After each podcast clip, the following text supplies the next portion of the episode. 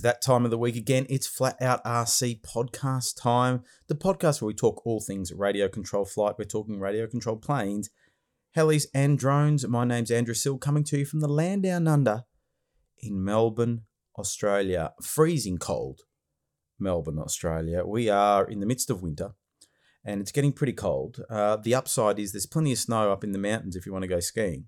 Uh, the downside is if you live in Melbourne and you look at the forecast, we won't be flying for a long time based on the forecast because it's just been really wet and cold. Cold we can probably deal with, wet we can't. Uh, anyway, we've got a guest this week. We're back talking aerobatics with uh, Joey Tavera uh, from up in New South Wales. Uh, a guy that I didn't know very well, but do know him well now. Uh, we were Facebook friends, so have been watching him from afar. So we're going to have a chat with Joey uh, a bit later. But before we do that, let's have a look at what's been on my mind.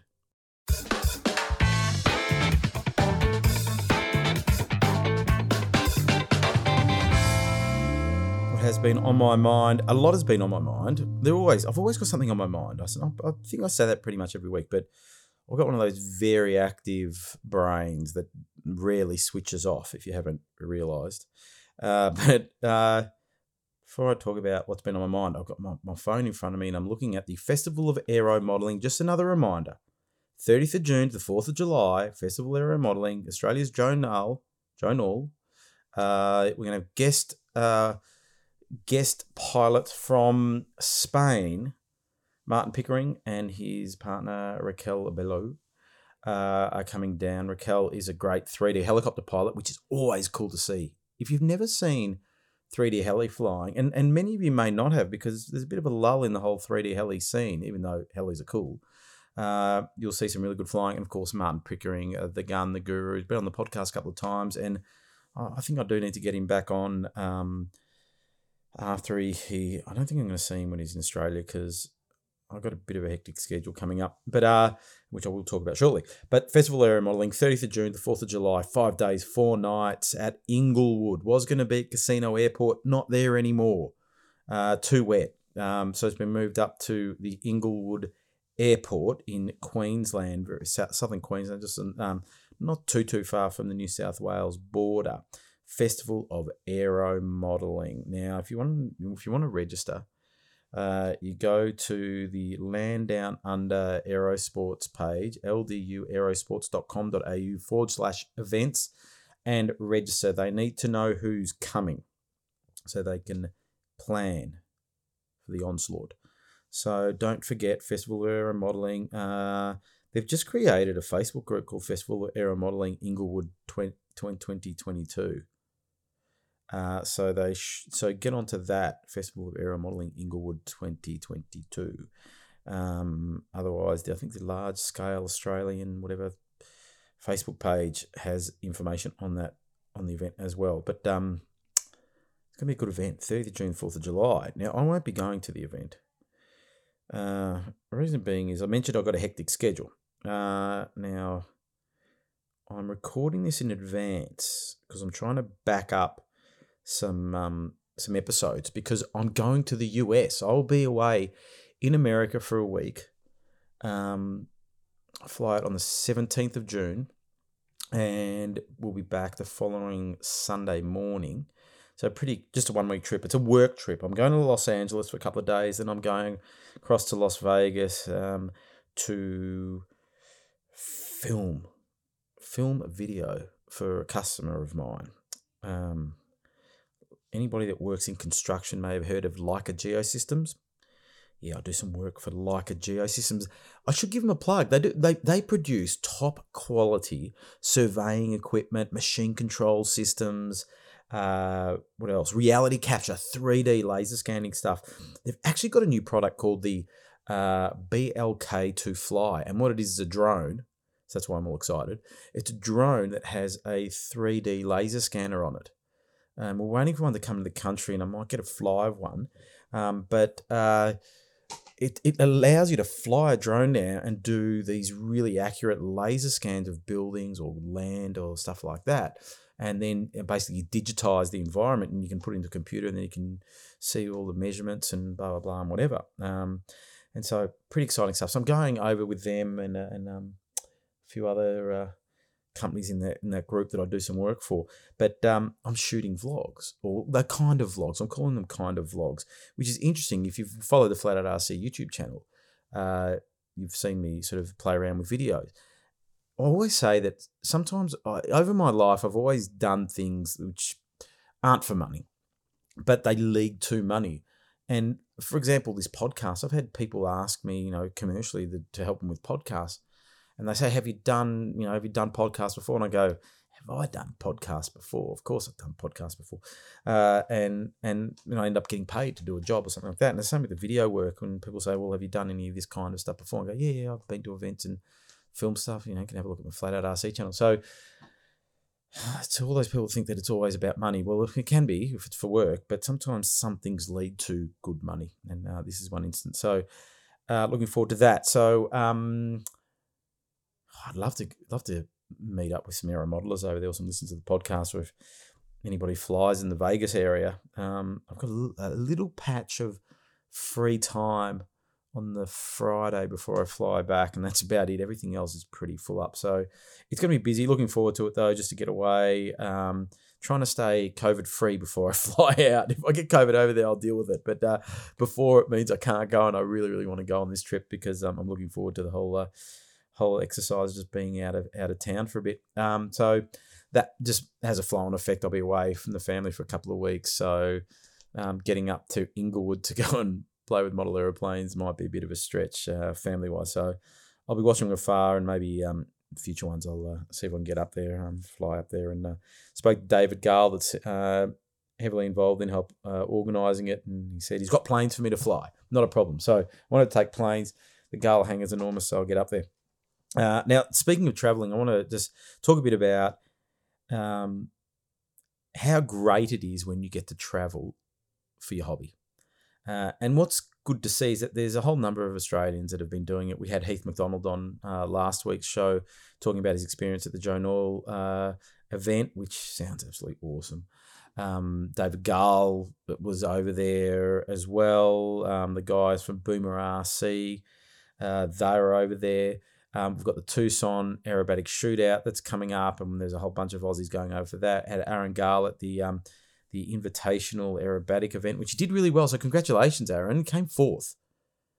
Fourth out of a gun selection of pilots. It's an IMAC slash freestyle competition, and uh, Aaron did exceptionally well to end up in fourth place. Sasha Ciccone who's been on the podcast. He, uh, I've spent some time with him over in China. Great guy. He took it out. Uh, great, really, really good pilot. But Aaron to come in fourth, for, especially since he hasn't been really flying a lot of IMAC recently, focusing more on the pattern flying.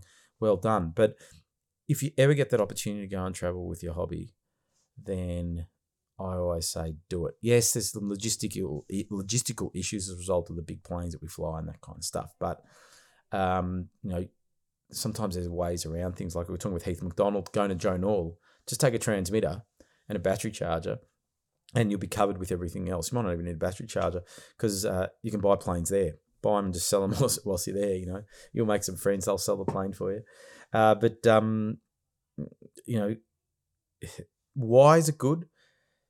There's just something about it that makes it feel special when you're out of your home country with your hobby. Uh, you meet new people uh, you, who, of course, share the same passion as you. Uh, different cultures, different food. There's always a lot of going out after hours and, and socializing. And if you do it with another bunch of Aussie, Aussies, like the guys are going over for the Tucson shootout, I'll tell you what, it's going to be an unreal experience because the Australians will be really close flying the flag, uh, as will other people from other countries that will attend the event. Um, so, you know, uh, Festival of Aero Modeling and Martin Pickering coming out, like he's going to have an unreal time. And you know, this message is just not for the Australians. If you're listening in the US or anywhere else, and you get the opportunity to travel, uh, you know, like I spent some, I've spent time in China, um, three times. I've been over there, connected to flying, and um, you know, met met the guys from Extreme Flight and the Dussia family and all that, and you know the things that are memorable for me is just the socializing side of things because you know we've seen a lot of flights and um, you know we can fly planes you know, you know our home field if we really want to, but it's the connections that you make and the people that you meet that it just broadens everything. Your network of aero modelers, your experiences, um, you know, sharing different ideas, all that kind of stuff. So, tip of the day if you get the chance to travel with your hobby, jump at it. And then you can end up on this podcast talking about it as well.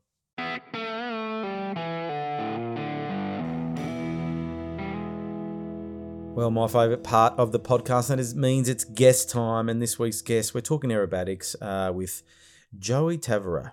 Uh, hails from New South Wales. Uh, really avid uh, aerobatics flyer, especially that freestyle 3D sort of style of flight. And what, what's interesting is Joey sort of come into it. I was talking to Joey about this off air, I think. Can't remember I put it on air or off air. a few weeks ago when I recorded this interview. But uh, there's been waves of 3D flyers in Australia. It's always been a very sort of niche kind of group, but there's always been waves. And I've come in sort of the second wave of 3D flying uh, in, in the last 20 years, which started, oh, that wave sort of started 2012, I reckon, and ran to about 2018 kind of time period. And then that crop of 3Ders you know, got involved in other things and life and all that kind of stuff got in the way. And now we've got this new crop coming through, which includes Joey and, you know, Brad, uh, Brad Worm and uh, Riley Sills and um, Andy Middlecote up in Queensland. Like, this is that third generation, I'm calling it. And, and Joey's at the start of that. And a really accomplished flyer. Um, so we talked to him about, you know, his history, of course, and then delve a bit deeper into the world of his 3D flying. So over to my chat with the one and only Joey Tavera. We were traveling up to Sydney this week, uh, and we're talking aerobatics because we have Joseph Tavora, otherwise known as Joey, joining us. Joey, great to have you on the podcast. Hey, Andrew, long time listener. really happy to be here. Lost, thought you were going to say long time listener, first time caller. That's I nearly did, but I screwed it up. yeah. To be quite frank. That's all right. That's all right. so uh, Joe and I had a bit of a chat off the air. We've never met each other. I, I, we've been Facebook friends, and I've been watching you from afar, as uh, as we often do on Facebook, and, and admire from afar. But I thought, you know what, need some guests. Let's get some aerobatics uh, aerobatics back on the agenda. Uh, first of all, uh, people may not know who you are. Just give us a bit of a background. Where you're you located? All that kind of stuff. Well, um, um, Joey um, Tavera. I'm from Western Sydney. Um, I've been a keen RC flyer for a long time. Um, I'm a member of a couple of clubs out here, actually. I've been, I mainly fly at um, Luddenham, the Sydney Society of Model Engineers, and my home club is Hawkesbury Model Aerosports in Vineyard. Okay. And question for you, since you mentioned the clubs, right? I always feel for people who live in Sydney, especially if you live in inner Sydney, because you've got a bit of a hike to get to, to fields and it's hard to find fields. How many how many fields are located near Sydney? Like how many options do you have? I think it's a difficult question because Sydney is so huge. Um, like um, you know, if you're in Sydney, um, I think Warringah, Warringah is the only sort of uh, like um, internal combustion friendly field that's available. Um, out where I am out west, there are four clubs, um, uh, five clubs, sorry, um, that all you know cater for different parts of it. Um, five that are MAAA, and I think there is one AMAS club, um, which is electric only. So there are a few options, um, and a lot of these clubs are very busy as well because um, we've got a lot of modelers out here and especially clubs where turbine flying is um, possible because the options there are very limited. Yeah, okay. And as we know, Joey, that uh, all roads lead to turbines at the moment, and you might think you'll never have a turbine, but uh, you will. Uh, just might take time.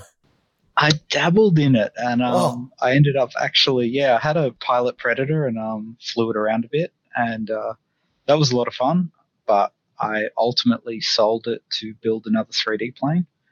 Um, but yeah, I, I, have played with turbines. Um, you know, I'm good friends with uh, Clive Hodder. I fly with him at his home field, so uh, I vicariously live a bit through him and his, um, you know, crazy builds and that. It's cheaper that um, way, isn't it? Oh, look, being his spotter is a lot cheaper than um, building the planes, but uh, Crashing- I think it's better to be flying them. Yeah, he doesn't do that very often, but when it does, Oh. it, it really hurts. Yeah, I can teach him how to do that. I've had a bit of a bad one lately. I, I did really enjoy your video, actually. Uh, Oh, the well, look, it's not my video, uh, Joey, because it was Barry Worm, the um, air crash Ah, investigator yeah. from Fokker, flat out crash investigation team. Um, yeah, I'm getting a bit of notoriety for that. I've had a few people say, "Oh yeah, watch that video." I said, "Ah, of all the videos to watch, that's the one you watched." But um, it was just a bit of fun. Uh, now let's get into it. Where did your journey in aero modeling start? You know, and I said to you off air, it's one of my favorite questions to ask, and I do always ask it because I think it's always a good starting point. But where did you get get going in this hobby? Well, there was a lot of luck um, and a lot of uh, interest from a young age for me. Um, it was really fortunate, actually, growing up that um, the late John May, who's a fairly well known uh, aero modeler and hobbyist here in Sydney, um, was actually the neighbour of my grandmother um, growing up while I was growing up.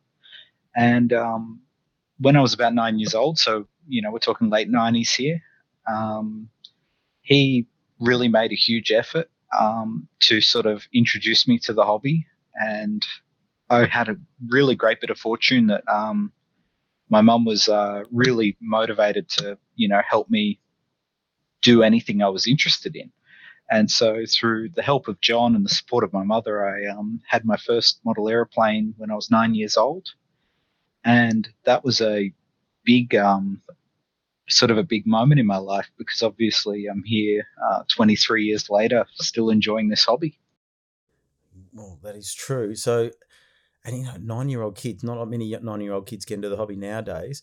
What was that that first plane? Uh, it was an easy pigeon, which I'm sure not, hardly anyone would be familiar I've with, never but it heard was of it. a I'm about to just to yeah, put the Google Um, machine on and have a look.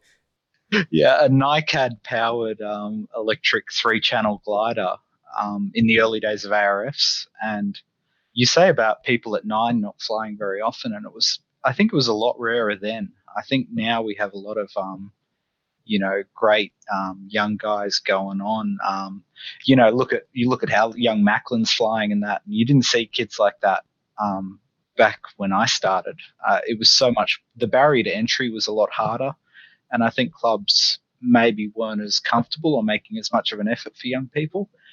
So I, I feel like I was very fortunate to get started flying at such a young age. Um, it was purely just the luck of um, John May being the neighbour of my grandparents.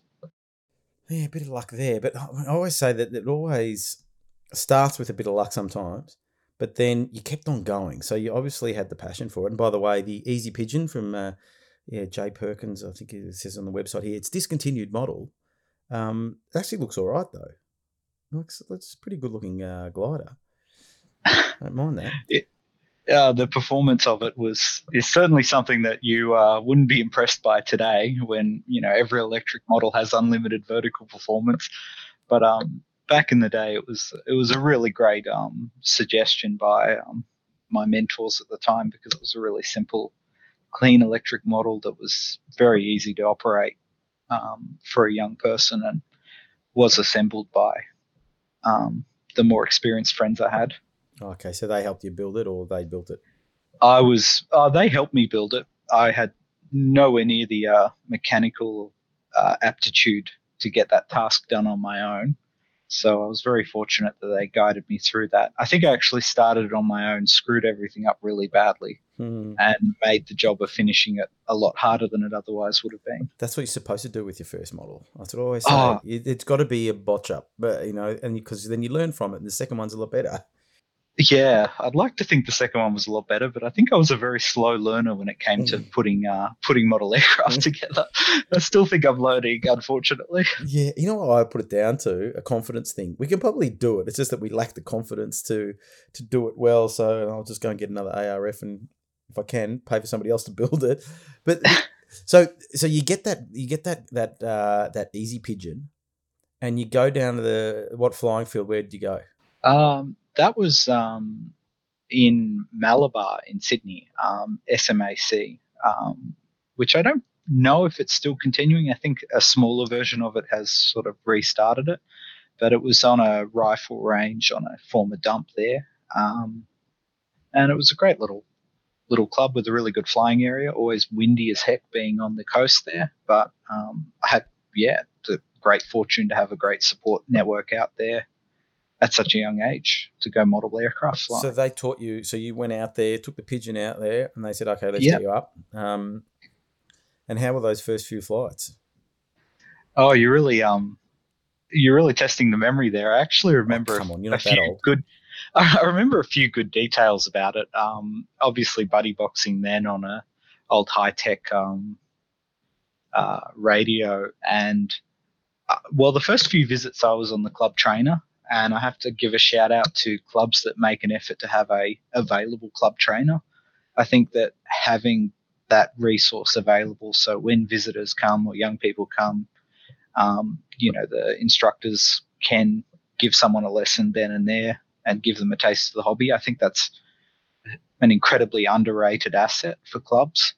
Um, but outside of that, my first flights with my plane were buddy box. They were very long. I remember like um, getting a lot of lift and at times flying for about half an hour and having a very patient instructor.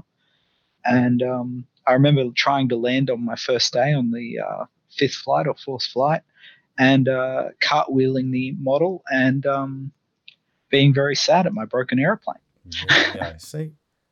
And then, okay, what's the next step after that, though? Uh, the the next step was upon seeing the very sad me. Um, another one of the uh, really key people in my early flying era, another person who's fortunately, unfortunately, that's a terrible um, misspeak.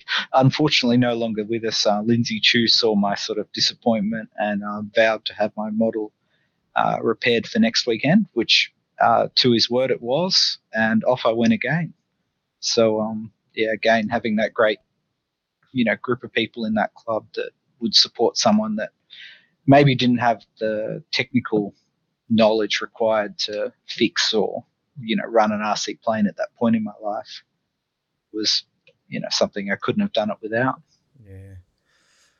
Okay, so then you keep on progressing, right? So what happens after the pigeon?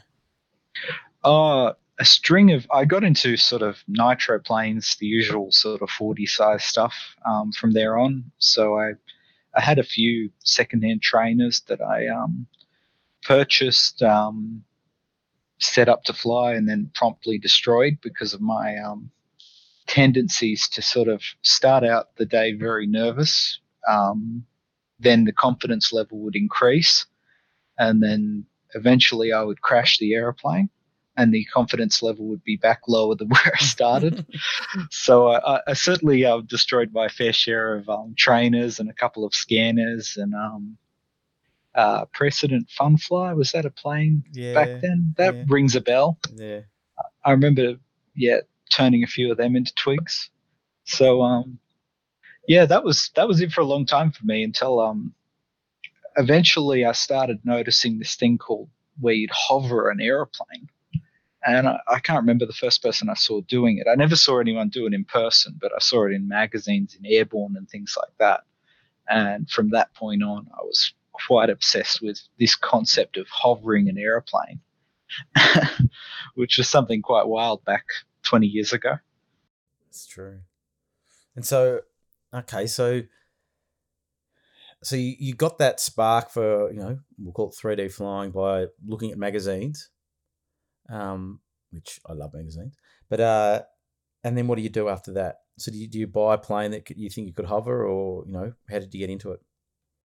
Well, I never really understood 3D. I just thought it was hovering a plane. That was, um, I think back then that was sort of the pinnacle thing to me. So at the time, I purchased one of the maybe Thunder Tiger or something like that, um, 40, 40 sized um, planes that were um, promised as a plane that could hover. And I remember working very hard at it and um, never actually achieving it. And um, not that long after, I think I would have been you know, we're traveling a lot of time here actually, because I think I'm a late teenager by this point. And I discovered um, having a driver's license, girls, and um, partying. Here we go. And all, all, roads lead to cars, women, and wine. And I, what is it with males? I, See, people. I always. Uh, you know, I work in marketing, And so Yeah. I always talk about human behavior, and there are consistent ways that humans behave.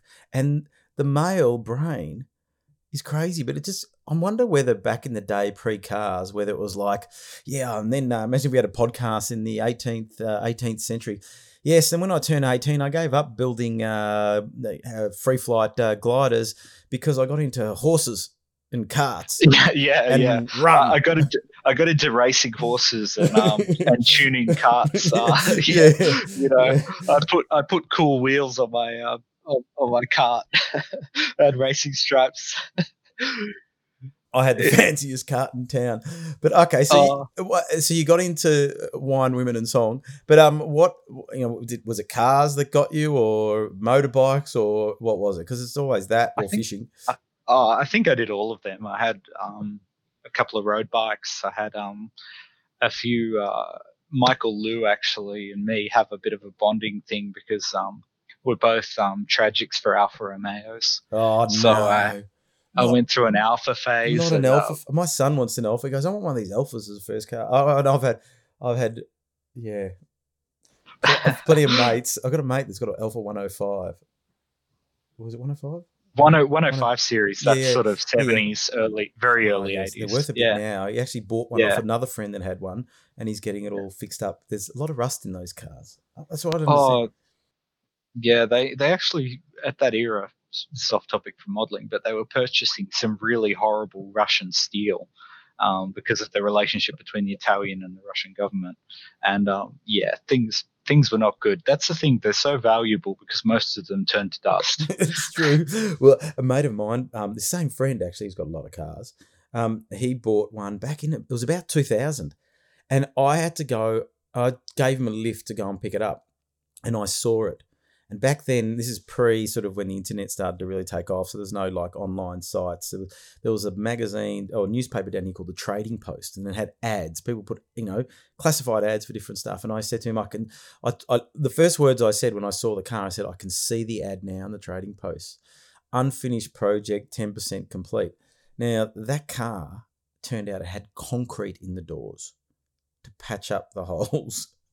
And that car's now sitting out in the middle of nowhere, I think, at the same mechanic who's had it for 20 years and has done nothing with it. It's great. But what, what This- Alfa what Alfa did you have? Oh, I had um Alfa 33 sedan, which Oh, is yeah. something that has never become collectible, but was Not fun the- as the a sedan. youngster. yeah. Yeah, it was the front wheel drive boxer engine thing, but it sounded fabulous and it had a funky interior, which I loved. And um, I had an Alfa GTV. And um, cool. when I really wanted to impress, I had a 166, which I used to like bragging that I had a $120,000 motor car. I mean, it was $5,000 by the time I got it for good reason. But originally, it was a 100 and something Yeah, thousand dollar motor car. And and when my son said to me, I want one of these Alfas, one of these little hatchback Alfas, I said, no. He said, look, I said, they w- the problem with Alfas is they depreciate like nothing on earth. If something goes wrong, they cost a fortune to fix. And he goes, well, that's the thing. It's depreciated so much already. It can't get any lower. I've gone, no, Charlie, you can still keep on going. My brother had one of those. Was it a 147 GT something? They had this V6 in it. Oh, yeah, the, the hot one with the yes. 3.2 V6, I Ah, think. yes. The- yeah. Yes, when he Yeah, did the clutch a- on it, it was a very expensive exercise. oh, ludicrous. And they had um, I can't remember. There was something about that car that was yeah, uh, timing belts and that were really common Yeah. as well. And and talk that Just- much grunt, you'd floor it and it would just veer off in one one direction. yeah, talk- we talk. call that the uh, lane change feature. oh, You'd start out in the right see. lane and then it'd put you in the left lane.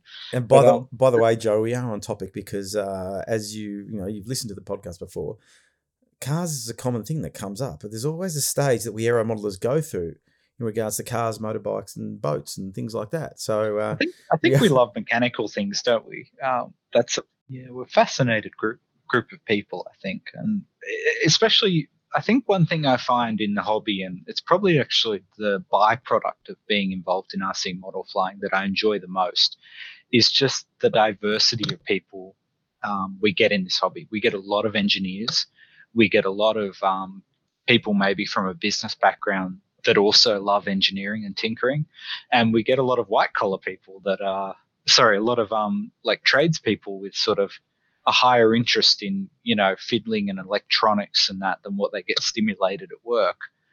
and you really find some just incredible brains in this hobby, don't you? Just people with just an amazing like mechanical empathy. I always say that we're weird, but that's good. We're good You'd have weird. to be weird. we we spend all of this money and effort to build these beautiful things, only to put them in harm's way.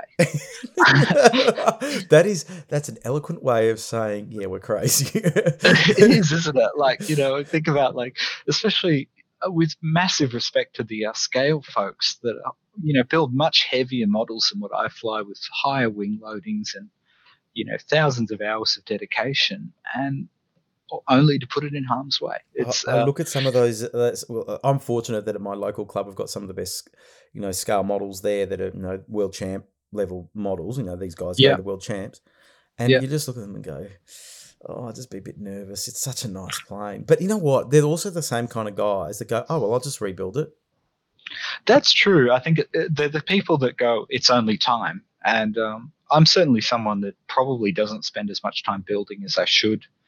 I do spend a lot of time tinkering and perfecting, but oftentimes um, I'm just a sucker for, you know, a new piece of hardware hardware's come out, like that new uh, Boomer RC ignition switch. So I've got to retrofit that into all my models, and um, it's a nice feature, but you know, it's a bit of a time sink to update everything. But these guys instead, in the same time, have scratch built a um, a nice warbird or something. yeah, that's true. Okay, so you you get into the aerobatics thing. You buy this little Thunder Tiger, or what was it? Um, Yeah, plane. Thunder Tiger. By memory, it could have been anything, but yeah. and so and then you got into the cars and the women and the wine. Did you take a break, or were you still active at a, a reduced level, or what? Yeah, very much a reduced level. I've always had the good fortune that um, my parents live on a farm, and I've had some space for um, backyarding with small electric models. So that kind of kept me a little bit interested for a while. And then I think in sort of my early 20s, I think I was about 23 or so, I started noticing sort of the electric revolution in the hobby. Um, and how simple it was with small models and how much cheaper it was than it used to be. So I, I became really addicted at that time, and I think it was about then I sort of bought a few of the like Hobby King aerobatic models and that, and I started to realize that it was a lot easier than it used to be to fly electric, and that was kind of just a something I did for you know five or so years. I lived in you know a bunch of um, typical 20s share houses and that, so didn't have a lot of space or extra cash. And uh, eventually, in about 2017, I um, noticed that uh, the Hawkesbury Model Aerosport Club was just down the road from me, and I thought, hey, I'll um, join a model aircraft flying club again. What's the worst that could happen? yeah. And uh, the addicted started again. The addiction started again. Kicked It it it absolutely kicked it off, didn't it? I've always say if you you know if you people buy model aeroplanes and gear after they've been to a flying club because they're all motivated. So I, I um as we were recording this, and this is a few weeks in advance to the release, I'd just been to an IMAC event and everyone loved it. They, have, had a ball, and you could tell because on the Monday you see all the Facebook posts and they're still buzzing. So no, nobody did any work or got anything done on Monday because they were still on a high from the great weekend. And they leave there thinking, oh, yeah, maybe I should buy a new plane. Oh, it's unreal.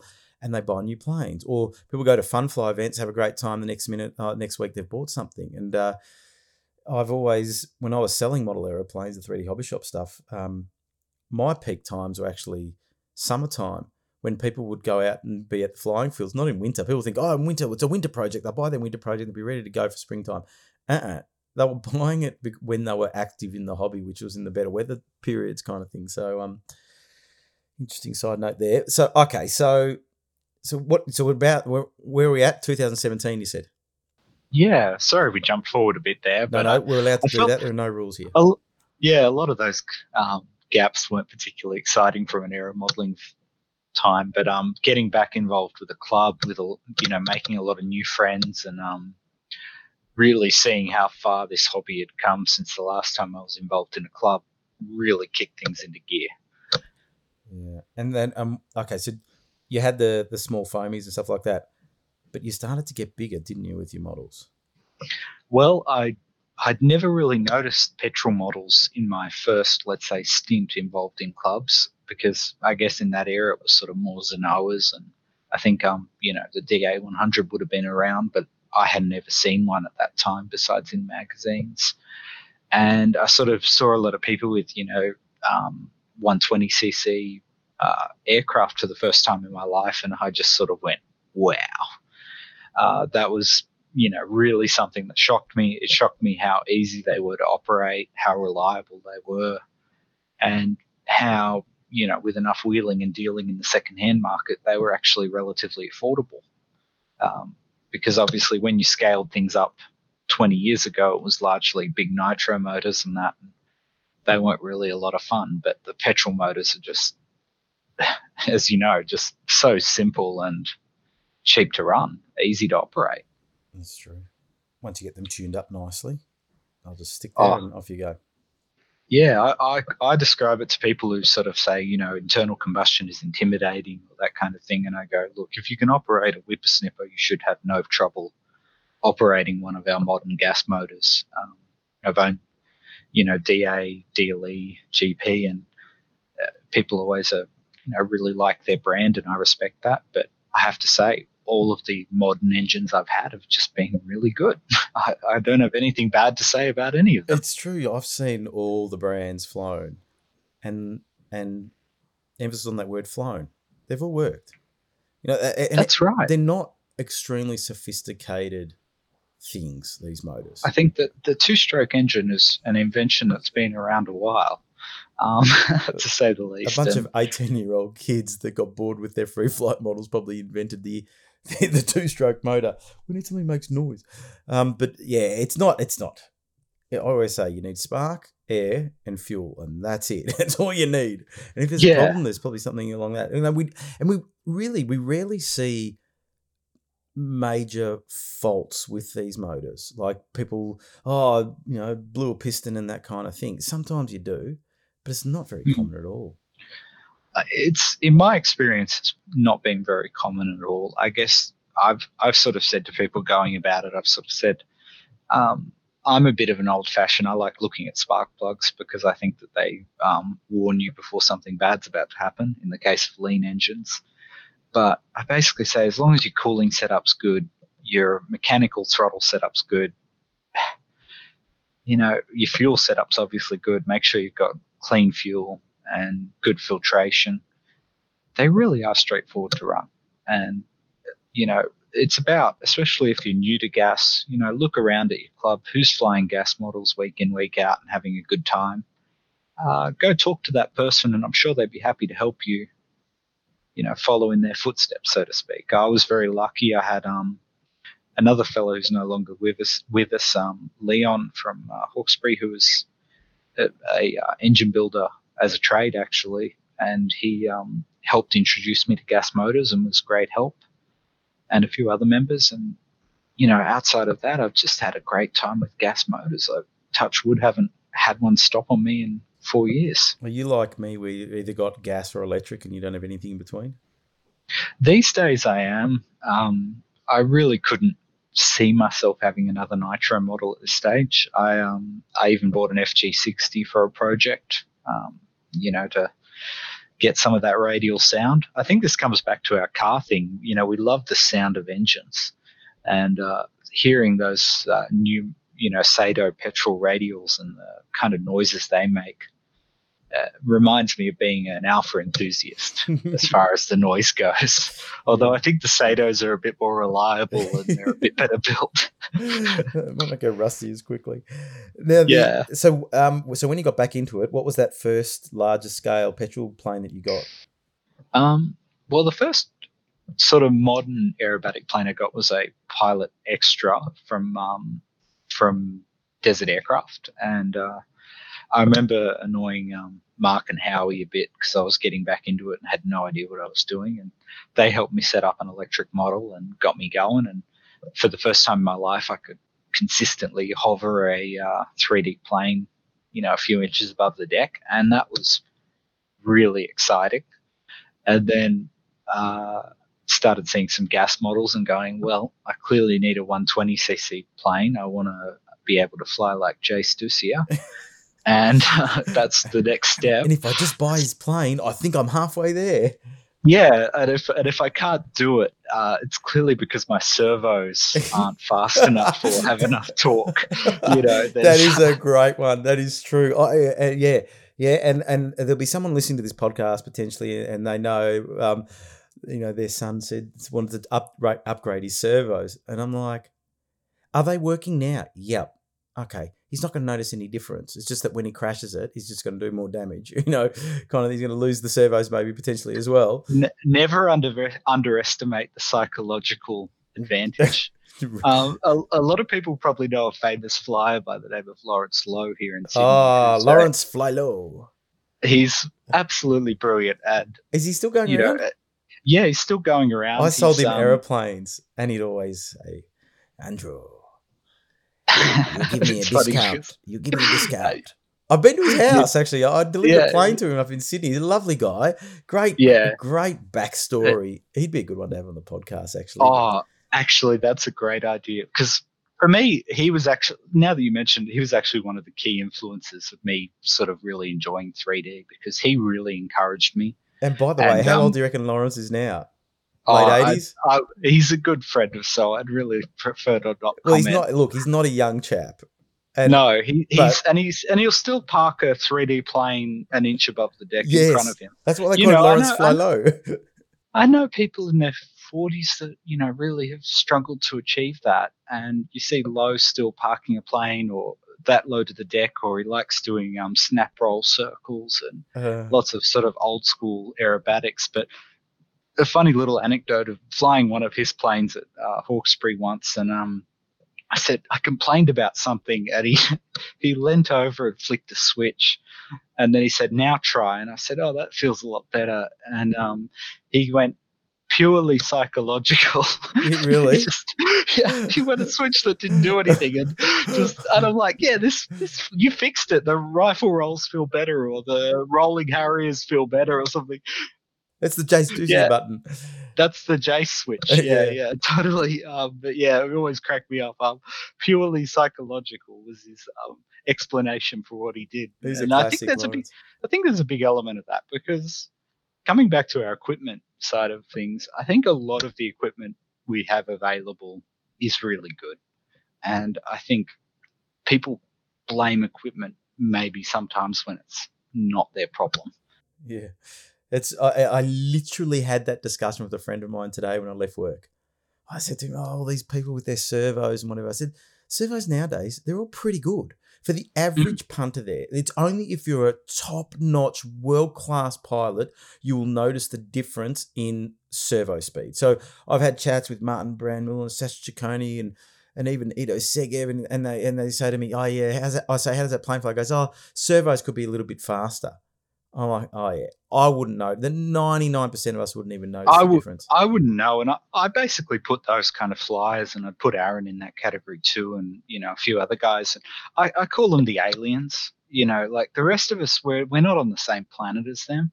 Uh, so for what the average punter is going to feel, like people always ask in the Facebook groups, like, should I buy the slick or should I buy the edge? And I'm like, unless you've got one of those last names, it's probably not going to matter. Pick the have one you, you, think looks the coolest. Have you seen my like, replies? I go all of them.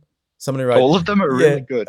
Someone said, "What 85 inch extreme flight plane should I is the best one? Which one should I get?" I go all of them. Yes. No. The answer is yes. Yes. Um, Which one should I buy? Yes. Yes. Just, you know.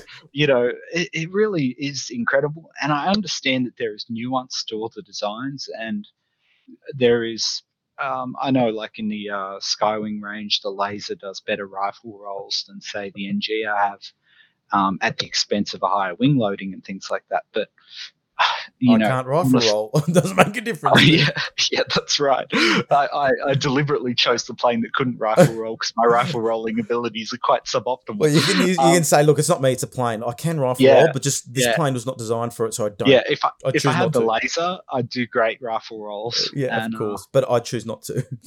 yeah, but like I've flown most of what's available now, and it's it's all really good. And I just say the main three I say is um, pilot, extreme flight, and um, Skywing.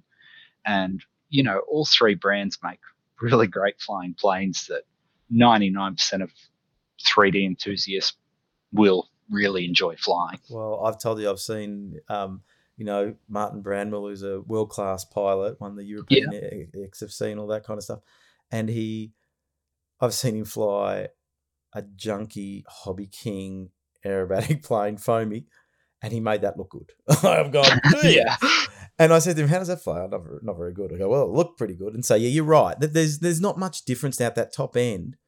Um, they're all pretty pretty capable, and any any 3D maneuver that you wanted to do, any of these aeroplanes are more than capable to achieve everything, everything. And, uh, and my opinion certainly comes not from a position as being anywhere near that group. You know, I, I'm a, I don't compete or get to these competitions, even though I'd really like to start making that a part of my flying. Um, but I just I'm someone who just enjoys uh, the opportunity to have people shouting out things from the uh, peanut gallery at me yes. of lower or if you get a few oohs from the crowd, you know, I'm pretty happy at my level. I just witnessed um, Brad Worm, who's appeared in a few of my videos. He's a man of many words, Brad Worm. But uh, I saw he did a bit of a, a, demo freestyle flight at the IMAC event on Saturday.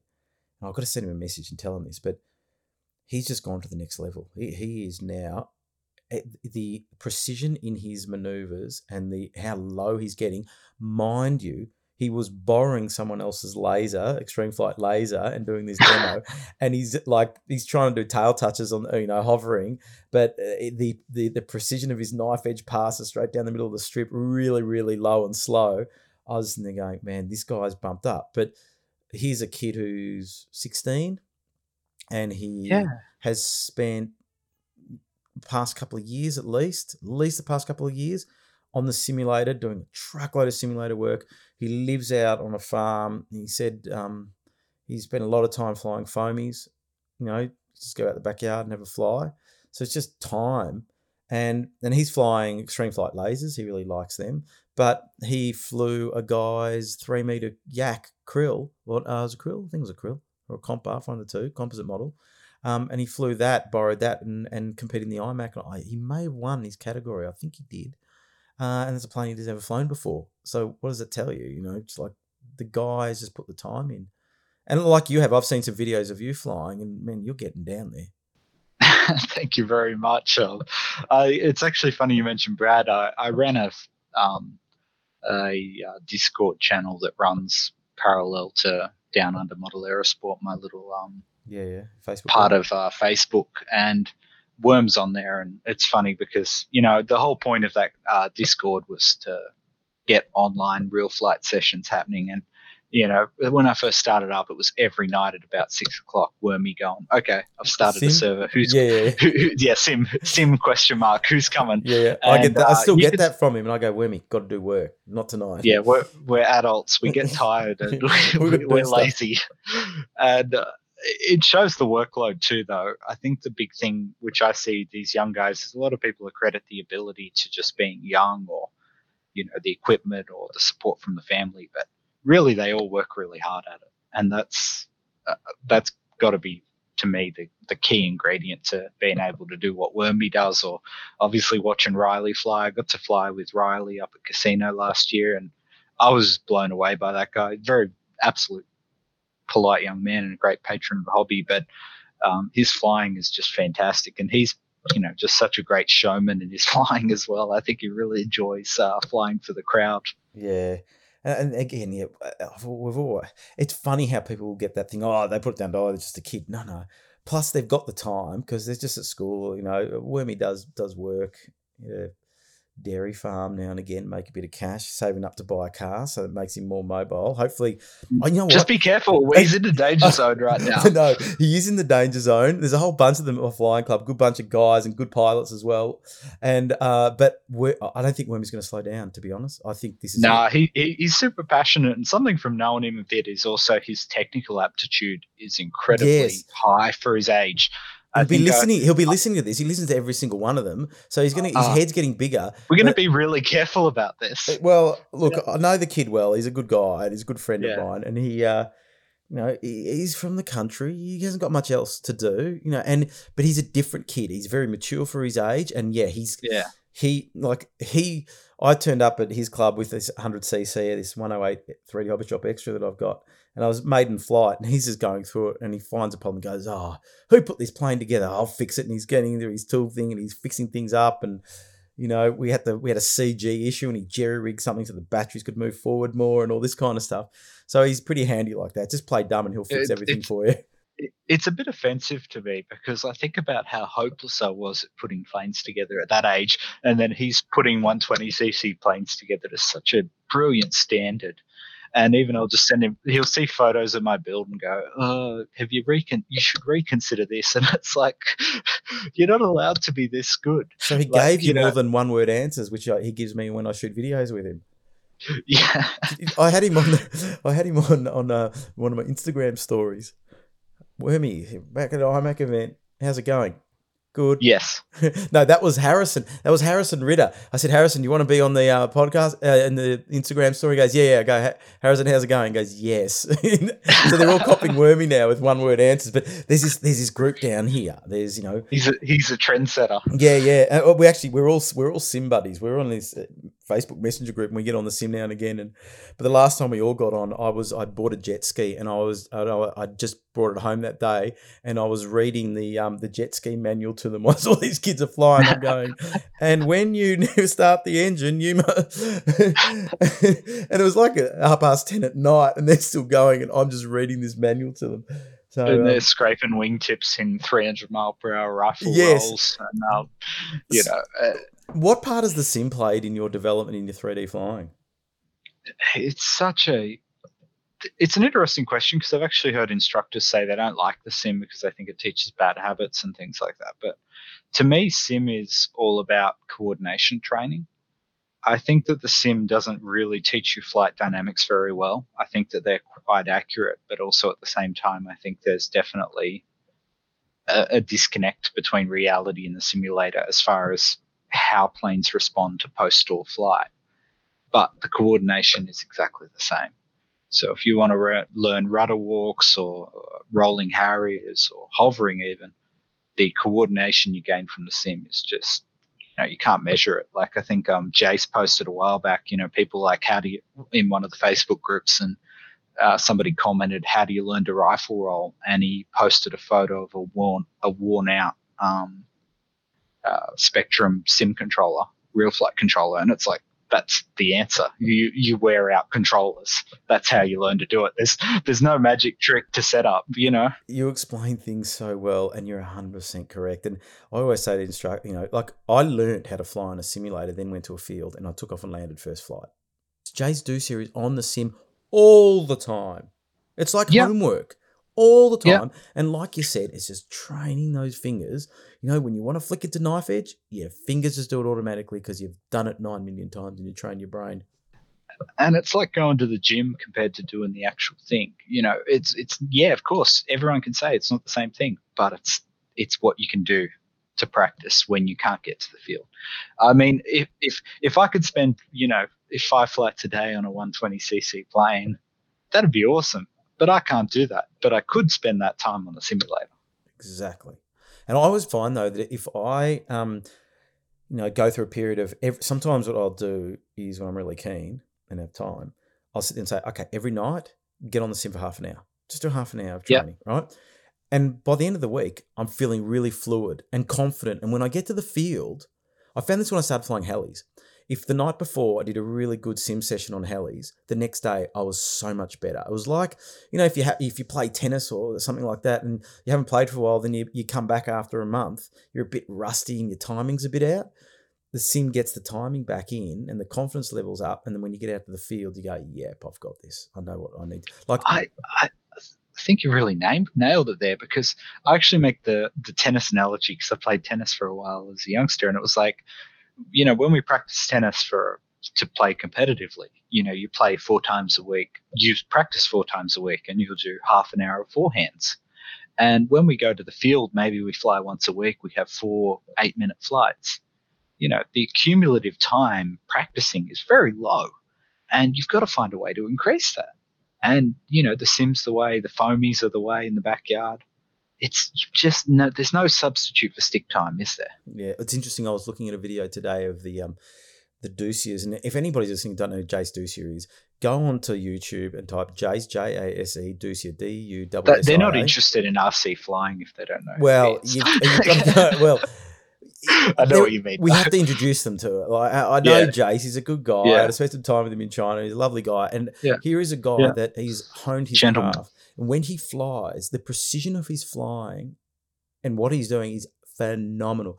But I was watching the video today. They've moved down south. Dad's got a new job or whatever, and they've got this new house, and there it's on like forty-five acres. And why do you reckon they've got that property with forty-five acres? because Jason now has his own strip. Now, when he lived further up north, he did rent out a paddock from a farmer where he could cut Yeah. a strip. And the reason being is he then had unlimited access to his own strip by himself. And plus, the way that he flies, it's pretty aggressive 3D flying. That he knows that a lot of clubs would not appreciate him being there because they'd say it's unsafe and whatever. Now, I've stood next to him whilst he's flying, and that guy's in 100% control. He is next level when it comes to flying, but the commitment to flying is so strong, and he's still honing his craft. It's like he's oh, a master it's craftsman. at it. incredible. But having a eh, now he's got a field. He's got the electric area where he can fly, but also the gasser area, and Yeah. So, and the whole idea is stick time. He now Yeah. he needs to go. He did university online, right, so that he could go Yeah. flying. It was interesting watching him over the last few years too, because in the time I've gotten back into the hobby, his flying, you know, five years ago was incredible. But the fact that year on year out it's gotten better um, is what's really intimidating. It's the fact that like every time you see a new Joe Nall video, it's somehow more aggressive, more controlled, more precise, and better than the previous one. And I think that's why a lot of people are sort of trying to play catch up in that field of sort of demo and uh, freestyle, is because, yeah, you know, the, the guy's just working so hard and he's reaping the benefits of the hard work. Yeah, definitely, and and that's it's it's the same with anything. Like if you play guitar, you know, Yeah. guess what? The good guitarists they practice more than you. They've been playing Yeah. a lot, and and he also, and I also think, and I always say this to the young guys, you're setting your foundations for the rest of your life in model flying by the effort that you Mm. put in now, and make the effort now. And when you're 30, like Lawrence Lowe, Lawrence Lowe has obviously been flying uh, for a long time, and in as an older gentleman, he's still very capable as a pilot. He has that foundation that that he can sort of fall fall back on. Even though I've seen how he's, have you been to his house? Uh, yeah, I have visited. Have you Um, seen how he stores his planes? I no comment. it's, I've never seen anything like it. He's going, I'll show you some of my planes. And anyway, they're, they're sitting in like, he lives in like an apartment building right near the water in, in Sydney. It's a beautiful place. And he, um, and he's got like um, storage cages. And he's got, he's done deals with some of the neighbors where he can put some of his planes. But we're talking about giant scale aerobatic planes just sitting on their noses, just plonked up, Mhm. leaning up against each other. But, uh, you know, Yeah. he loves it. Absolutely loves it. It's just the passion level and and the ability like it's amazing watching. But i think it also comes down to the experience. Like when we look at some of the older guys we fly with um, you can always see the guys that have competed that have gone to competitions or have flown at the international level that they've always got sort of a special level of field to how they fly. Yeah. um, you know i fly occasionally with steve keep who's certainly not in that age group but I look at the feel he has for his flying, and it's like I can tell, you know, you've just spent thousands of hours practicing your pattern flying based on the level of control because he picks up the sticks on planes I own and lands them better than I do, which is very irritating, I have to say. It's quite offensive. I wish people would bounce. I wish when I give my friends a fly of they, my planes, they'd bounce them or something on landing just to make my ego feel better. Oh, uh, but I always say I've, I agree. I always say that, that you can tell guys that are competing in pattern or IMAC or even scale comps where they'll bring a plane in and you know like Glenn Orchard, who's yet to be on this podcast, but did tell me that he will come one day. He's uh, you know flew pattern for Australia and multiple world champs. Any plane that he flies, he, he- pinpoint accuracy. He never fluffs a landing, and that is just that that foundation of control of, of the aircraft that they're they're flying ahead of the plane. They're not chasing the plane at all. And Yeah, I, I totally can agree with you in, in, in that regard. Now, let's talk about some of the planes that you're currently flying now, because I'm always just know what people where people are up to. But what, what's your main main planes now? Um, I I have two uh, 120cc class planes now that I fly. I have a Extreme Flight Laser, a red laser, which is Oh, sort of like the you and every lice, dog. the head. It's like the head lice of the hobby. It's like they're that common. It's, the, like, the you know, head lice of the hobby. That's great. yeah, oh, they're they're just so common, and there's a reason for it. They they do do everything really well, and I think people are just. I personally love the look of them. I think with the uh, nice wide cowl and that, they just sort of stand out a bit. I got mine. Um, I can't remember the particular reason I got mine. I think it's just purely watching all the videos of people flying them and the amount of people who became a bit addicted to them for a long stage there. Yeah. and that's a you know desert aircraft um, obviously gave me a lot of um, advice and encouragement on what way to go with that. What mode are you running in there? um, i actually bought a gp 123 for that Oh, um, that's going on two years. I really like them but i can actually understand a few of the complaints about them. They will kick back um, and the other thing is when it was new it really got hot very fast and it was only thanks to running uh, temperature sensors that I knew it was getting really hot. Mm. And yeah, for the first sort of 10 to 20 liters, it was ready to cook itself.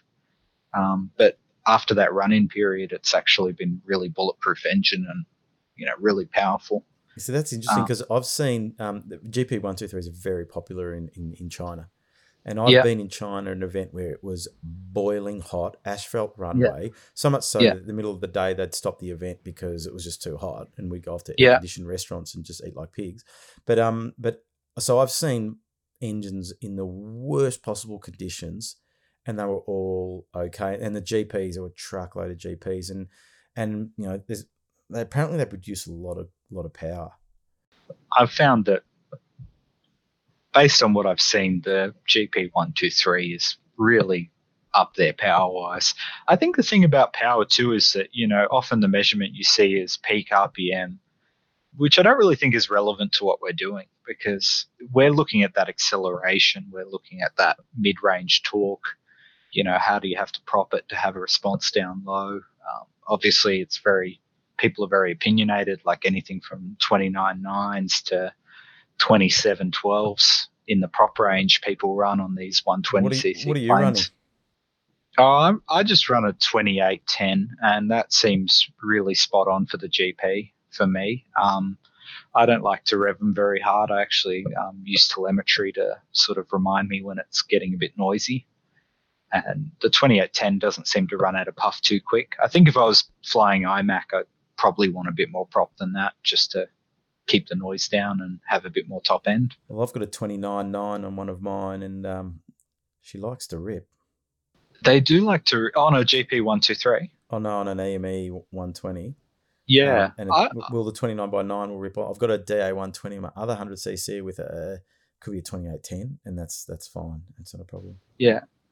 Yeah, I think I'm probably not in the category of flyer that will really feel a whole lot of difference. No. Um, but I've just always been happy with 28 inch props. So I've sort of I stuck to think that. Jase is using 28. See, I know you've done it. 20, 28 9.5 he's he's created like i think the 28 9.5 is the most is the best selling falcon propeller because of stalking him? Jase no it's always in his builds um that uh he's uh, always runs a 28 9.5 so that's become i think almost a meme in the hobby that that's the prop you have to have Oh, see, oh, that's Um, it. I'm buying one of those now. Falcon. yeah yeah Everyone's flying You'll- Falcon you'll- now. Oh, that's it. yeah yeah you'll fly a lot better your rifle rolls will be perfect. Really?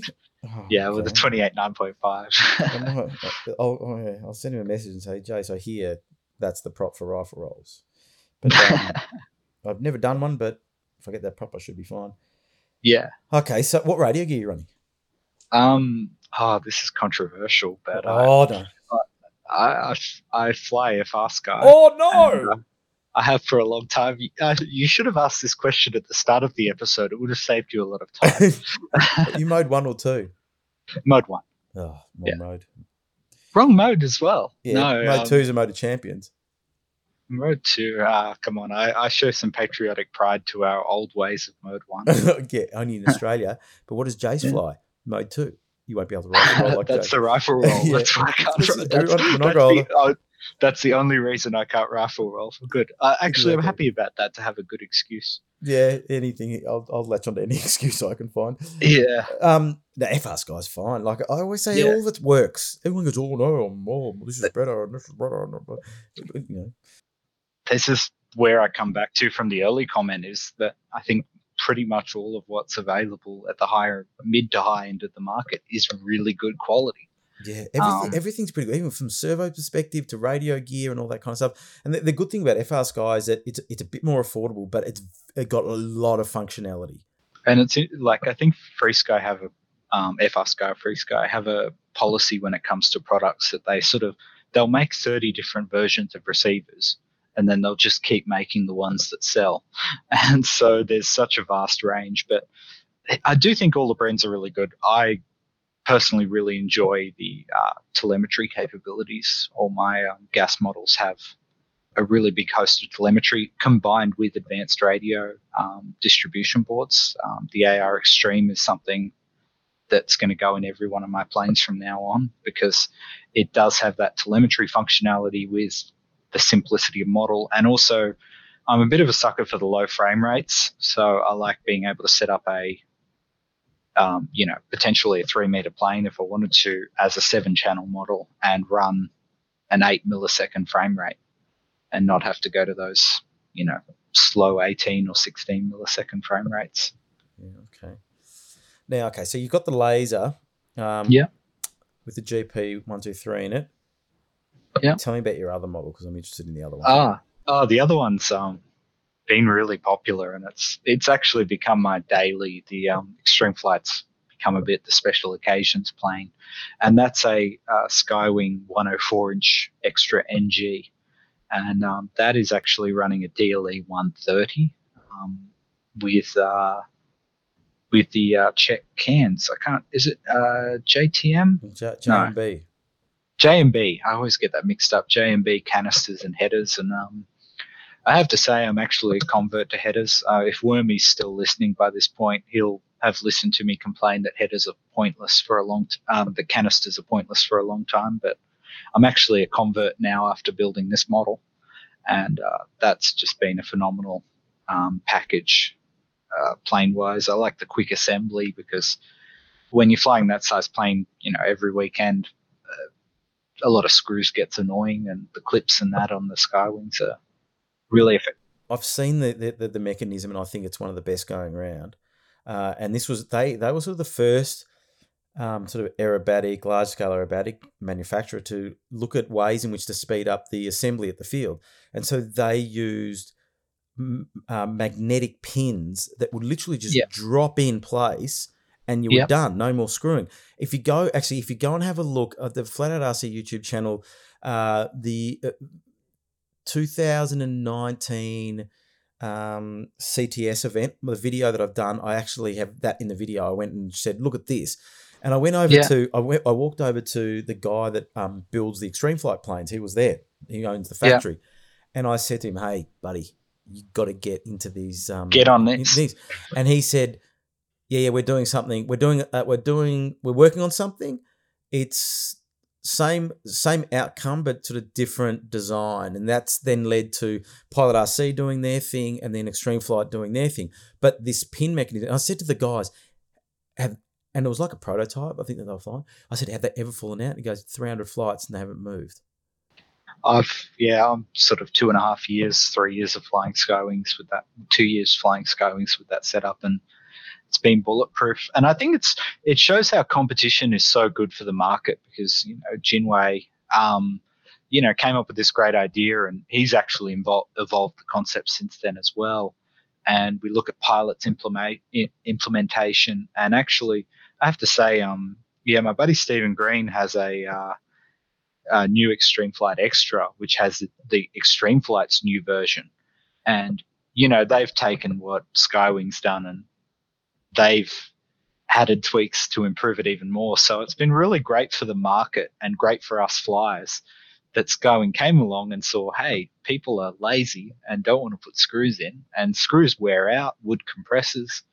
How about this for a solution? I hate them. that- Oh, that's why. you know, That's why I was so impressed. Thinking, you know, imagine if I had that. Like I've got old generation 100 cc's 3D hobby shop stuff that I used to bring. in. oh, it And- hurts putting four, four, just four screws for putting up stabs on is feels like a Oh, real I- chore. No, no, I've left my stabs in because you know and I leave them in my Yeah. trailer and that's it because that's one Yeah. less thing. But even putting the the wings on, um, I've got uh, I put screws in and then a Mhm. split pin, and the split pin's a pain in the butt to get in and out. I actually use pliers to pull in and out. Oh, But yeah, just something as simple as that. And then the other thing that they've all started to do is u- utilizing carbon more. So that's it's brought the weight down of the planes a little bit, but they won't need to get much lighter because they'll just get too light and then won't fly as well. But but um, and Skywing's right up there. Now tell me, Skywing's one of those brands that is not we don't hear a lot here in Australia. I've seen plenty of them in China, and like you said, they're the sort of the three dominant brands. And there's another brand that's sort of coming up called OMP that I've seen in China a Mm. fair bit that are doing some nice quality models.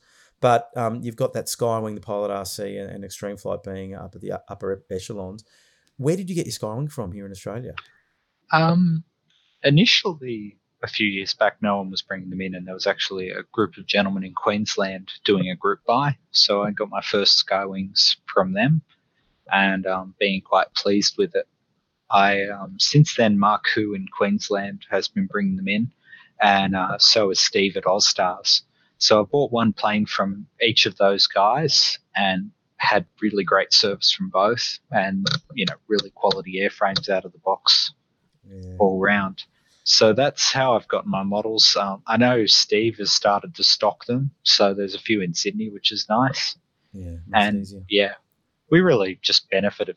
We benefit so much in this hobby by having more competition. I think because uh, just the quality is really up there these days. I'm just when I go back just the four years from when I got back into this, five years when I got back into this, I just look at what all the brands give you out of the box now, and it's just such an incredible product. And while I respect that, you know, prices came up, COVID, um, and the cost of uh, shipping and materials has gone up, but I think that we're still getting a very good deal from all of the brands and all the suppliers because I just think what we get and how straight our models fly out of the box. Like um, Steven's new extra is just it's just incredible, and the quality was just unreal. You look at them and you know this thing's just going to be fine on maiden. It's not going to be an issue. Yeah, people people get stressed, and it's like, no, it's an extreme flight. You've done every, or a pilot or a skywing. You've done everything conventionally. You've put it together right. It'll just fly really well, and it'll Yeah. fly straight. Like there's no, we're beyond the days of getting a dud. I think, which Yeah. is um, we're so spoiled in that It's regard. true, and we have gone to that next level. And you know, I think that um, having met some of the manufacturers and stuff, and seeing how Jase Dussia flies, and having that connection, like you see someone like Jase flying that really started to push the envelope. And there's not many. There have been people over time that have bumped the hobby up and the flying standard up to a different level. That you know, the latest crop of 3D flyers is a copying Jase, basically. That's what that's Yeah. their benchmark. Go There's back, a leader there. yeah, go back before that. It was Dan Holman, Joe Smith for 3D Yeah. Hobby Shop, and all that kind of stuff. And there was different style of flying. As um, you know, someone like Jase comes along, he demands more out of an airframe, and then he worked with Extreme Flight, and, and so they had to react. So taking a kilo, like the difference between a, a 104 extra version one and a, and a version two in the Extreme Flight range is one kilo. That's, the difference incredible. they make um they did some- they may have made the ailerons bigger but the wing is the same the fuselage is the same um and why do they have bigger ailerons? Roll rate. How do you do rifle rolls better? Need roll rate. Jase needed more roll rate. The the extreme flight slick was actually built to Jase Dussia. That's Jase Dussia's plane. That was built Yeah. for his for his requirements you know to his spec and you'll see him fly all the other planes because Extreme Flight will say, hey, we've got a new model, can you go and fly it? But the Slick was the one that was built to his specs. Now, not many of us would be able to handle that kind of aileron roll, like he can. Um, but he his flying pushed Extreme Flight to a new level as well. And you know, Ido Segev said to me one day, he said, 10 years ago, we couldn't fly like this. We couldn't fly like Jase because the planes were heavier and the power wasn't there. Now we've got um, a lighter airframe right? So the power to weight ratio is a bit better. Uh, and and we could throw them around a lot differently. So, and Ido found when we were in China with Jase in 2018, Ido had hardly been flying all year, and he was really nervous. But Jase was also nervous because Jase really liked Ido. Because long story behind that, but anyway, by the time Ido had flown for three days, he started flying more like Jase, Hmm. and he realized because the plane could do it. And he, and he said to me, we just this is amazing. We've got this power now, you know, and not just the power, the servos as well. Um, Yep. that can handle everything. And to, the thing is about servos is people talk about torque, and they often don't talk about torque in the relative terms of the throws we're expecting. Yes, And that's the key part. If you're expecting 30 degree throws for snap rates on an IMAC plane, that's a very different ball game to 60 degree throws for um, you know, doing crankshafts and things like that, like we're watching Jase do and that. And like Neil Kapalaric, I hope I'm pronouncing his name right. They posted a video of him doing a crankshaft with uh, over at the uh, shootout, and it's just unbelievable that a Violent, yeah. 120 seat seat plane can handle that. And what's so good for journeymen like myself is to see that and go, you know what? Nothing I do is going to break my airplane unless I make uh, un- uh, contact with the ground. I'm not going to break the plane. They're just that strong. Extreme Flight get a model, a prototype, and they send it to Jason. Go see if you can break it. Have a go. Okay, now I want to ask you some questions around giving some people some tips that want to get into sort of 3D flying. Now, you've got to a point where where, you know, the videos that I've seen, you're a good pilot, right? You, you can fly low, you can do a lot of these different maneuvers. Looking back in that that learning curve, what are some of the tips that you'd give other budding 3D flyers that you've learned through experience?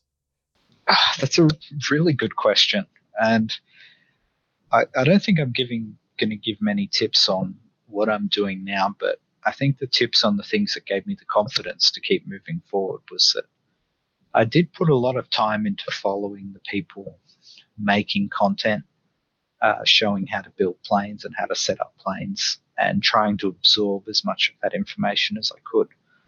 Because I think, you know, there's obviously two elements, and one is being willing to spend time on the simulator and have that at practice as well as time at the field.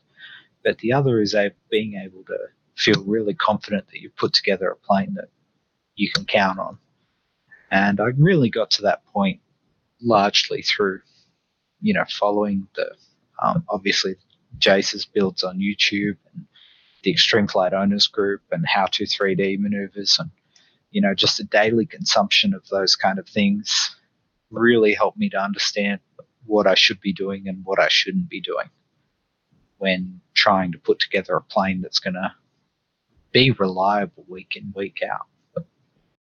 It's an important thing. I, I, I've always found, I've always said to people, if you want to know how to build a reliable plane, go and talk to a 3D flyer, because what what we're looking for is reliability. Because you know, if you're hovering a foot off the deck, you don't want things to fall apart. We're stressing airframes to a different level than the average average flyer, and so um, there's a reason why you know people are building 100 100 cc is they're putting good gear in them and quality gear and certain torque servos and and you know carbon props and all that kind of stuff. There's a reason why we do it all. And that can flow into other areas of aero modeling as well. If you're building a giant scale plane that you've spent hours and hours and hours building and you don't you, you want to give it every chance to survive well then take a leaf out of some of the, the, the aerobatic guys as to what gear they've used and, and put that in your scale plane and be more than fine.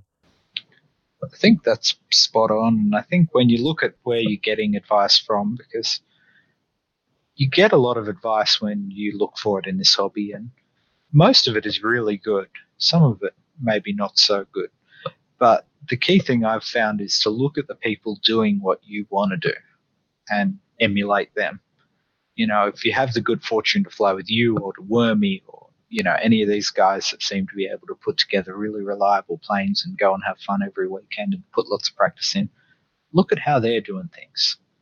You know, look at the kind of gear they're using and really try to just emulate that because if you want to have the same experience as them, the steps to doing that is probably just putting your plane together in a similar way to them.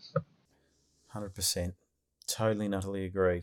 Like, we're, we're on the same page, and I think because we've got, yeah, we've got a similar yeah. journey. There's not, a, not there's not a lot of controversy this episode. no, there not isn't it? It's like a love fest. but no, Yeah. I, I, I, I was fortunate that I had Ido Segev next to me, and and he would he would share his experiences of, of everything, and, and and I couldn't dispute anything that he had uh, that he'd said, and even um, I really would like to, to get John Dussia, Jase's dad, on because John builds a lot of That'd be a great episode. But that thi- would be absolutely my worth only- a listen. My only concern is he's got a very, very simple philosophy in how he puts the planes together for Jase. They are not complicated at all. At all. And like, I, I think looked that's- inside and I went, gee, it's just they use Spektrum Power Safe receivers. They're not using any, you know, um, you know, power regulation or anything like that. It's just Yep. really, really simple, straightforward setups, but they just work. And uh, what you find is a lot of those kind of people that have got that experience, they've got little time for people who want to go, oh, no, but I think you should do it like this. They're like, yep. Have you seen the kid fly? Yeah. Did it fall out of the sky? No.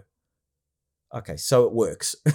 I think you've really nailed that there because there's a there's an impl- a lot of people do overcomplicate these things, and the reality is that the things that are really counting are simple to get right. Like they'll have their geometry right. They'll make sure they're using all of the resolution the servos can give, um, and they'll make sure their hardware is bulletproof because it needs to be, as in just making sure that the throttle linkage is good really basic stuff, but that's the stuff that counts.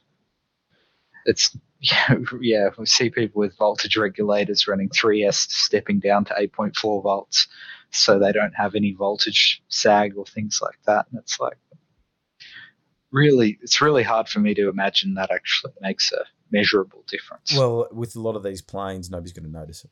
Like if you're Yeah, running a and 2S LiPo system through Yeah. that's unregulated, you're still punching m more than enough voltage through the whole system, and your voltage drop is going to be what by the time it gets from one end of the, of 100 cc to the other is is going to be minimal kind of thing, and the average punter's not even going to notice the difference. and I'm I'm someone I'm I'm on team lithium ion these days. Uh, I've made moved all my planes over to lithium ion, and um, I use the boomer packs. Um, they've been bulletproof for me for a, quite a while now. Are you using um are you using um IBECs or you've got a, a an ignition pack as well? Um, oh, again, but actually, we have got some controversy here. I do like, well, I like the Boomer RC uh, IBEC now. I was using the Tech Aero before, but I've moved my planes over to the Boomer RC one, and I I personally do that. I like that I have my telemetry for my flight packs, and I'm always kind of been a bit nervous running a separate battery about you know checking that because I'm a part of my pre-flight ritual is left, right, up, down, left, right, and a quick glance at my radio screen to see that my voltages are all good. Um, so yeah, I am an IBEC user. Um, Wormy is actually arg- not argued. He's made his opinion very clear that he doesn't like them. Um, he's quite fond of the separate pack. Is he? Oh, Um, I've got IBECs yeah. in both my 100cc. It's just so much Yeah. easier.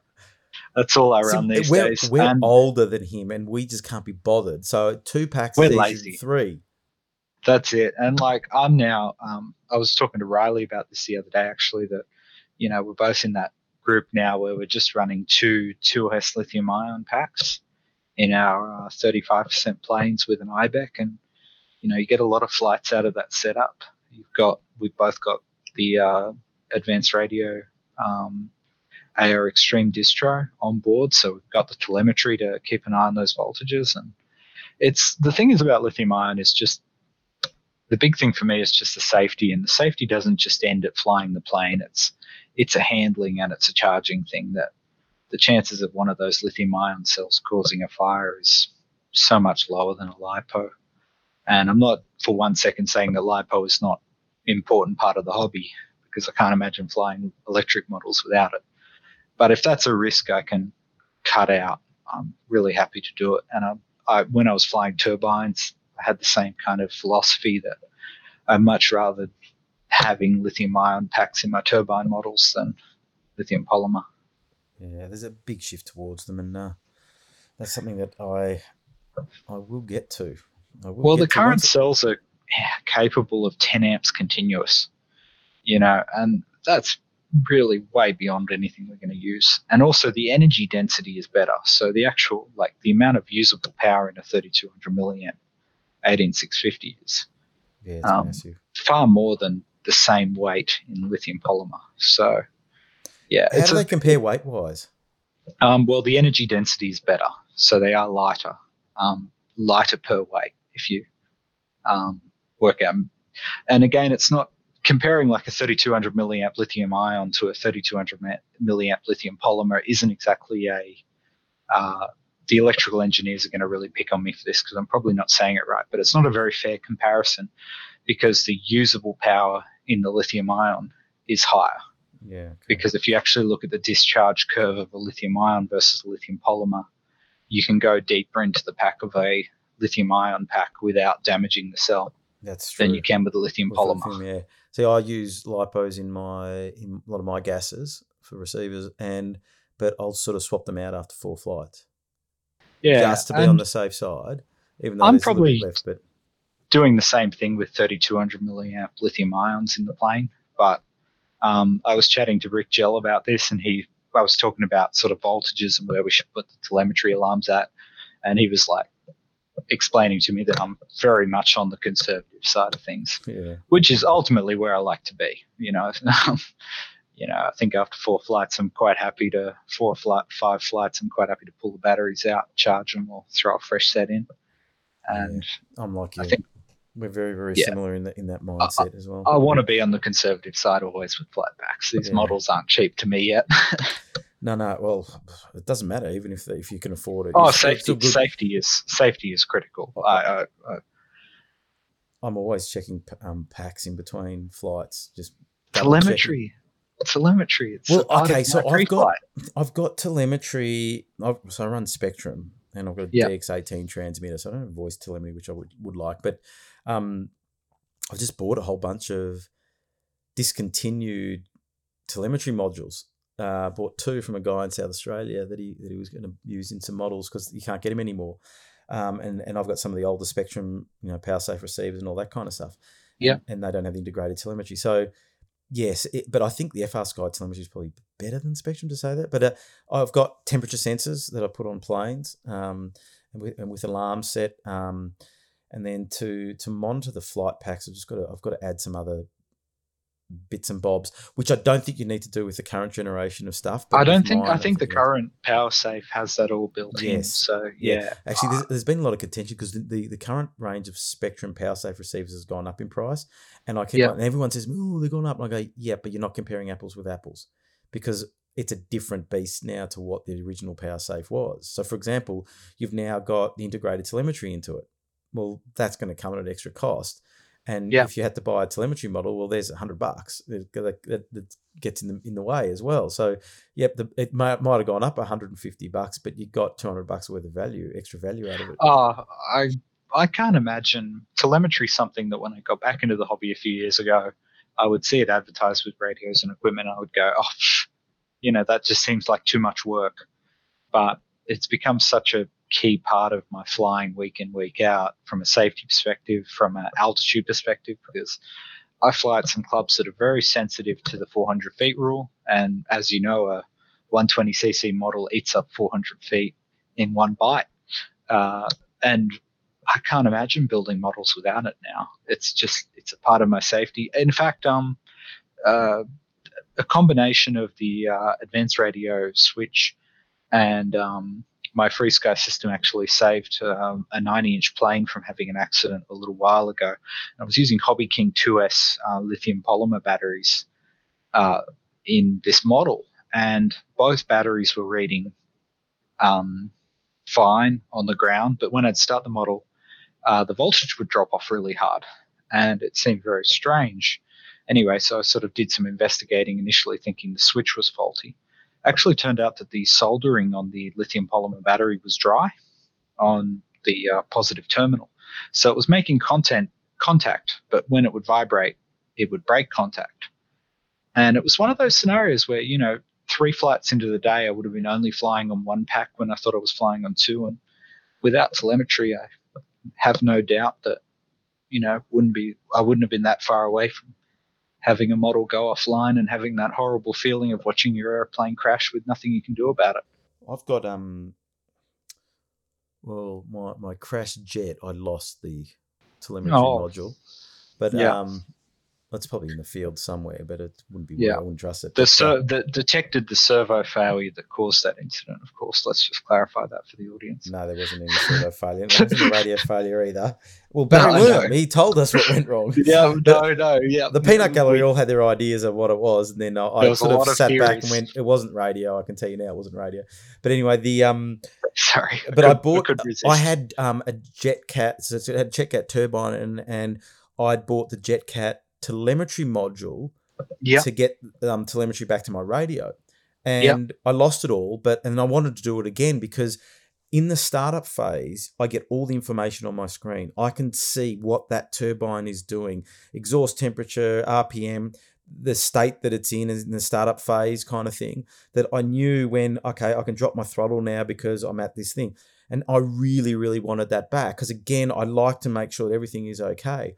So I ended up finding one in the US at really good price, like really good price, um, brand new from a shop over um, over over in Florida or something like that. And um, I just received it last week, waiting for the turbine to be fixed. It's been it's in Germany, uh, but really really want to have that telemetry. And the number one reason why I would upgrade my radio is to have voice telemetry because I don't have voice telemetry. it's it's and so looking at turbines and my turbine experience is very limited but i looked at flying my pilot rc predator and i had a Swiwin turbine in that with telemetry. And it was a great to know the startup phases on my radio so i could see what was going on and like you said exhaust gas temperatures and that. But the other thing which was great with the turbine model is you know flying a casino with you know four other jets in the air um, knowing that my radio was going to shout at me if my turbine was stopping was a really comforting feeling because the amount of times you'd see someone put a turbine model in out you know a long way out from 200 feet in the air just sinking into the deck because they haven't noticed they've had a flame out yeah, I can't hear. it. and because if you can't hear it you know or you don't get a puff of smoke you're just not going to know and it, yeah i'm i'm a i'm a big advocate of, of telemetry i just feel like it's something that's yeah growing for a good reason because we invest so much money in these models and if something can in the situation where things go bad and something can give you a, a little bit earlier warning that can be a big difference between a bad outcome and a good outcome I even like RPM telemetry on my 3D planes. Think about, you know, you're doing those low RPM flat spins and that kind of thing. Um, I have a 1500 RPM um, warning set up, and uh, it's never gone off to me while, on me while I'm flying, but it just gives me a lot more confidence. Yeah, even I've had temperature sensors. Even on my 30cc, I had a, a temperature sensor, and it, the and I had an alarm set up, and I became, I knew how to cool an engine down. So, for example, if if the alarm went off, I'd go straight into knife edge, and because the knife edge would suck the air with that nose up sort of kind of attitude, it would Yeah, suck air That makes through, so much sense. and the alarm would go off straight away. It wasn't just Yeah. a matter of dropping the RPM; it was getting airflow through through the front. And I only learnt that because I had telemetry. That this is what I need to be mindful of. Then I started, um, you know, thinking about cooling it down, um, and even being mindful of the day that I fly it. Like that, it's you know I don't want to fly on a really stinking hot day because you know it might start to overheat and that kind of thing. So that's where I like to, yeah. But so, so yeah, we've got very similar, Oh, similar tastes. Like, um, I found it was fascinating when I sort of started running telemetry to learn that, like, uh, rifle rolls were something that really brought the temp up. I didn't really expect that because I thought of you've got a lot of forward momentum, so you don't expect the temperature to come up, but that really brought the temp up. Obviously, things like knife edge spins and um, blender and funnels and things like that cook engines, but you expect them to cook engines.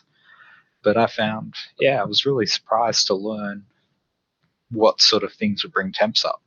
And you know, if you if you're flying around at half throttle, full throttle, whatever, straight and level, you know, the thing becomes a popsicle and freezes, gets quite cold quite quick. But yeah, a lot of the 3D we do, and it's surprising too. Um, I find a lot of people talk about hovering bringing temps up, but I've actually found that when you're hovering for a long time, um, the temps stay pretty stable because we've got such ludicrously powerful engines that you know you're sitting at a third throttle to hover most of these planes now. They're That's not really true. working that hard. No, they're not, are they? They're not at all. Gee, we've covered a lot of ground. Uh, it has been a love fest because it's only because we're on the same page. Uh, Yeah, Okay, so I'm going to wrap it up because the Yep. wife's sending me messages. See, what's happening now is winter has hit down here in, in Victoria and it's freezing at the moment. And I have to turn the heating system off in the house to record the podcast. And she said to me, I said, I'm doing a podcast. She goes, That means you turn the heating off. Yeah. Well, and she said, Well, it's freezing in here. And my son's not feeling well. He's got the flu. And I said, Well, I have to, you know, because otherwise it makes a lot of noise. So I'm thinking about having the winter series where it might be a bit shorter. This is a long one, but that's all right because we've oh had a good chat. yeah. But she's already sent me a message saying, How long are you got to go? Because it's freezing. And I said, Okay, coming. So the final question. It's the one that everybody can't wait to hear the answer to. And it'll be interesting to see what your answer is. What has been your all time favorite model? Oh, that really um that really is tricky. I think that the biggest problem is that, like I said, most of these things are really good. And uh, but my all-time favorite to keep it simple is probably what I'm flying now, the 104 inch Skywing Extra NG. I I just I like it as how it is to put together at the field. I liked how it came out of the box, and I really love how it flies. I love the scheme. Um, I reckon it's one of the it- beautiful that's- scheme. a key part for me as well. I actually had the 91 inch in the yellow, and I I probably like the yellow better, but I really like how it looks and flies, and yeah, I couldn't be happier with the plane. So out of all the planes, I'm really spoilt to say that I, these days I'm flying my dream aeroplane, and that's my favorite. But this, can I just? I know you're trying to wrap this up, but real quickly, I'm about to pick up a 120 inch Bushmaster. Oh, may- are you? I may have a new favorite in a Oh, few weeks. that- time. that's a big plane. that's been my dream for a very long time to find one of them. And uh, so I may have a new favorite because I had the 88 inch and that was just, or the 84 inch and that was just absolutely fantastic. And so What's the wingspan of the 120? It's big, isn't it? It's 120 inch. Oh, it's I haven't got the inch. Oh, 120 cc. Yeah, I, I can't. Yeah. I can't quite justify the 120 That's cc because that's that's as big as my car. Um, but yeah, the 120 inch bushy is. Oh, What are you going to put in on my- that? What motor's going to be? Um, it's actually already got a DA70 in it, so a very nice engine, very smooth engine, which is perfect for it. So, yeah, that I, I really That's can't wait to post some videos of doing some uh, having some fun with that. yeah, getting low with it because they'll, they'll, they'll, they'll fully 3D those those planes. Uh, they're just and from my experience with the 84, it's like it's like 3D but on easy mode.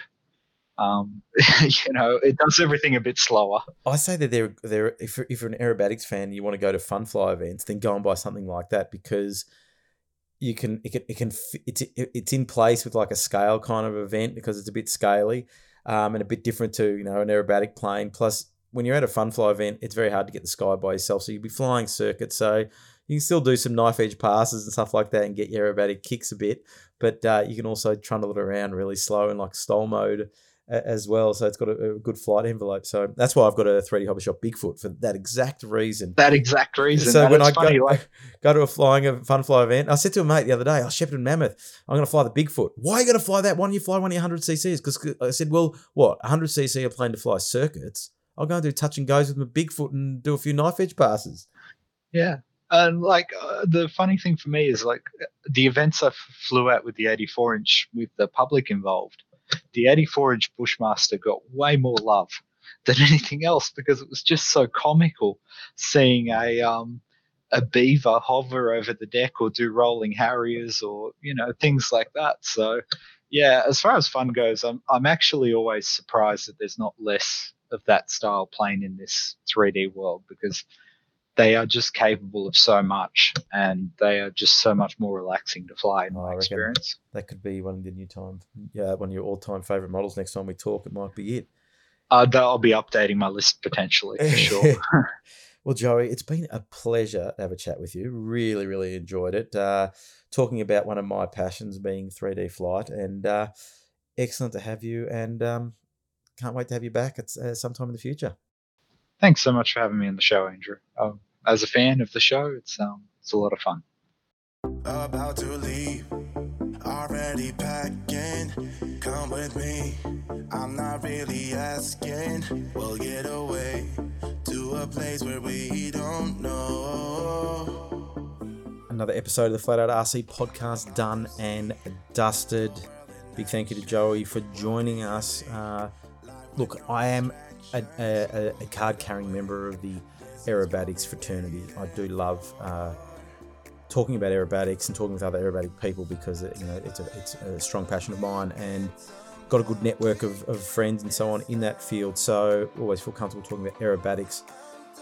But that won't be every week. We're mixing it up, uh, and uh, so but we keep on flowing, which is good. Uh, don't forget to subscribe to the podcast, the YouTube channel, the Instagram page. Which, by the way, we've reached ten thousand followers on the uh, Flat Out RC Instagram page, and a lot of people um, they see see the activity that I've got on the page, and uh, let's just put some, put this in context. I started that page in the middle of 2017, and I posted almost every day, almost every day.